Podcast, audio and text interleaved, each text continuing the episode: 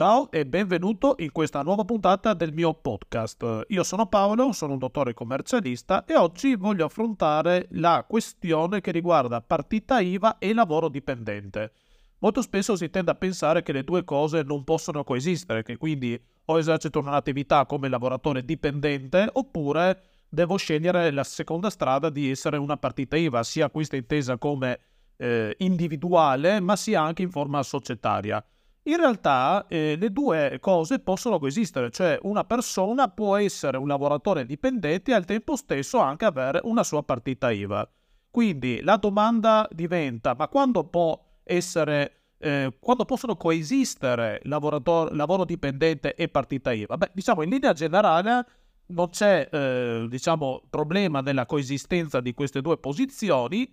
Chiaramente l'unico problema riguarda il caso in cui sei eh, un lavoratore del settore pubblico, perché il lavoratore del settore pubblico ha un vincolo di esclusività, pertanto chi è per esempio un insegnante o magari anche chi appunto lavora nel, per lo Stato eh, difficilmente diciamo ha eh, possibilità di avere una sua partita IVA, chiaramente per anche un business molto diverso dal, dal lavoro che svolge in forma di dipendente. In, ci sono comunque, va detto, anche delle eccezioni per quanto riguarda i lavoratori del, del, pubblico impiego, magari ci sono certe categorie, per esempio, di insegnanti che possono anche avere una loro partita IVA. Mi viene da pensare, per esempio, un commercialista che svolge delle lezioni come insegnante in una scuola, eh, per, parla magari di economia aziendale, quindi di materie di sua competenza, ecco, questo sicuramente esiste, quindi ci sono alcuni casi in cui queste due figure, lavoro dipendente, partita IVA, riguardandosi, ripeto, al settore pubblico, possono coesistere. Ma in linea generale, diciamo, i lavoratori del settore pubblico purtroppo hanno questo vincolo di esclusività che non gli consente, diciamo, di fare un lavoro anche in forma autonoma, diciamo, supplementare a quello che già svolgono. Discorso diverso chiaramente invece per il settore privato. Qui chiaramente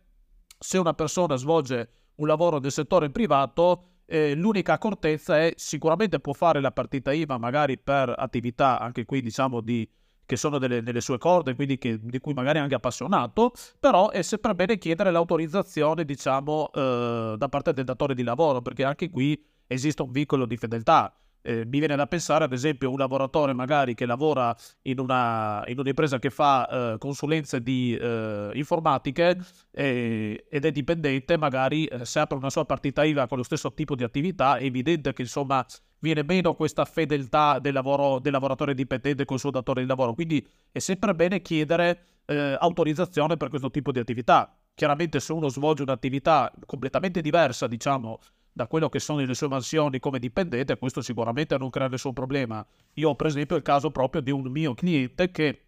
è dipendente presso a una fabbrica, quindi una bulloneria, e lui allo tempo stesso ha la sua partita IVA come antennista. Precisi- cioè una situazione chiaramente che non crea problemi, quindi può fare tranquillamente entrambe le attività. Bene, chiarito questo punto, chiaramente eh, va analizzato una volta che si decide quindi di eh, diciamo, mantenere entrambi questi tipi di eh, posizioni, quindi ripeto, lavoro dipendente e al tempo stesso anche partita IVA, ci sono due aspetti importanti in questo caso che si possono presentare quando decido di aprire la partita IVA. I due aspetti da considerare sono sia dal punto di vista fiscale ma anche previdenziale. Vediamo il primo dal punto di vista fiscale. Allora, se io sono un lavoratore dipendente, mettiamo del settore privato, e ho un reddito annuo lordo eh, superiore ai 30.000 euro, allora in questo caso, se decido di aprire la partita IVA, non posso farlo nel, con il regime forfettario, regime agevolato previsto per le nuove attività, perché appunto questo purtroppo è una causa ostativa di applicazione del regime, del regime forfettario. Come si fa a individuare il reddito annuo lordo per un dipendente? Molto semplice, ogni anno il datore di lavoro rilascia la cosiddetta certificazione unica, quindi un modello dove vengono riepilogati i redditi e tutte le trattenute e tutte le varie diciamo, tasse che il datore di lavoro ha versato per conto del, del lavoratore. Nella prima casella c'è proprio scritto reddito lordo, quindi vedi la prima casella, che di solito è anche l'importo più consistente, lì basta vedere quanto è il reddito annuo lordo. Quindi, ripeto, se supera i 30.000 euro, non posso aprire partita IVA in regime forfettario e quindi beneficiare di una tassazione molto vantaggiosa perché, ripeto, regime forfettario, chiaramente, ne ho già parlato nella puntata precedente, ha una tassazione del 5% se è una nuova attività o 15%, quindi vantaggiosa sicuramente. Invece, al contrario, se ho un reddito annuo lordo inferiore ai 30.000 euro, allora sì, chiaramente posso utilizzare il regime forfettario. E questo chiaramente è un beneficio sia in termini di tassazione, ma anche per il discorso che il regime forfettario segue una sua logica, una sua modalità di calcolo delle tasse. Per cui i redditi che io conseguo come regime forfettario da partita IVA non si sommano a quelli del reddito da lavoro dipendente che invece sono soggetti a una tassazione IRPEF. Quindi le due cose, i due redditi in questo caso non si sommano. Discorso invece contrario vale per chi ha un reddito, super, reddito anno lordo superiore ai 30.000 euro. Mettiamo che questa persona decide di aprire la partita IVA, quindi regime per forza di cose, quindi semplificato, ordinario, quindi IRPEF. In questo caso il reddito che consegue dalla sua attività da partita IVA più quello del lavoro dipendente si sommano e chiaramente questo comporta una tassazione molto più elevata perché ricordiamo l'IRPEF, l'imposta eh, sui redditi di persone fisiche, è una, un'aliquota progressiva, quindi man mano che aumenta il reddito aumenta la tassazione, quindi ci sono dei scaglioni e sommando i due redditi è molto probabile che avrò una tassazione eh, molto più elevata. Altro aspetto da considerare quando si decide quindi di attu- attuare sia la posizione di lavoro dipendente e affiancarci una partita IVA, ripeto nei casi in cui è consentito, è il punto di vista previdenziale IMSS. Perché chiaramente qua dipende da che tipo di attività devo andare a svolgere. Perché se io sono magari appunto un lavoratore dipendente, tornando all'esempio lavoro in bulloneria, e decido di aprire un'attività eh, in forma di impresa, magari commercio di impresa, mettiamo un e-commerce per esempio, ecco che in questo caso non è necessario versare i contributi fissi IMSS per questa partita IVA, perché appunto avendo questa già iscrizione come dipendente, quindi versato il mio datore di lavoro già i contributi IMSS,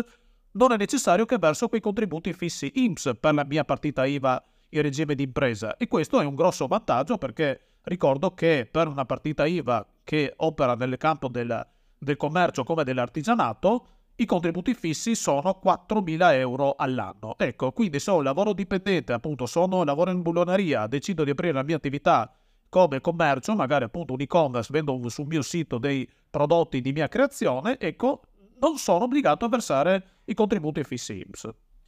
Invece il discorso diverso è se io apro un'attività, una partita IVA come libero professionista. Ecco che in questo caso l'inquadramento IMSS non è più quello dell'artigiano commerciante, ma è una gestione separata IMSS, il che significa in sostanza che io pagherò il 26% di contributi sul mio reddito. Ecco quindi anche qua un vantaggio appunto che può risiedere nell'aprire la partita IVA e avere allo stesso tempo lavoro dipendente è il fatto che appunto se ho un tipo di attività che rientra nell'ambito del commercio e dell'artigianato ho un bel vantaggio che non verso i contributi IPS, cosa che ripeto i liberi professionisti sono costretti a fare. Quindi per esempio se sono eh, un consulente informatico web magari lo faccio, lo svolgo, attenzione, lo svolgo in forma di libero professionista, devo versare la gestione separata IMSS.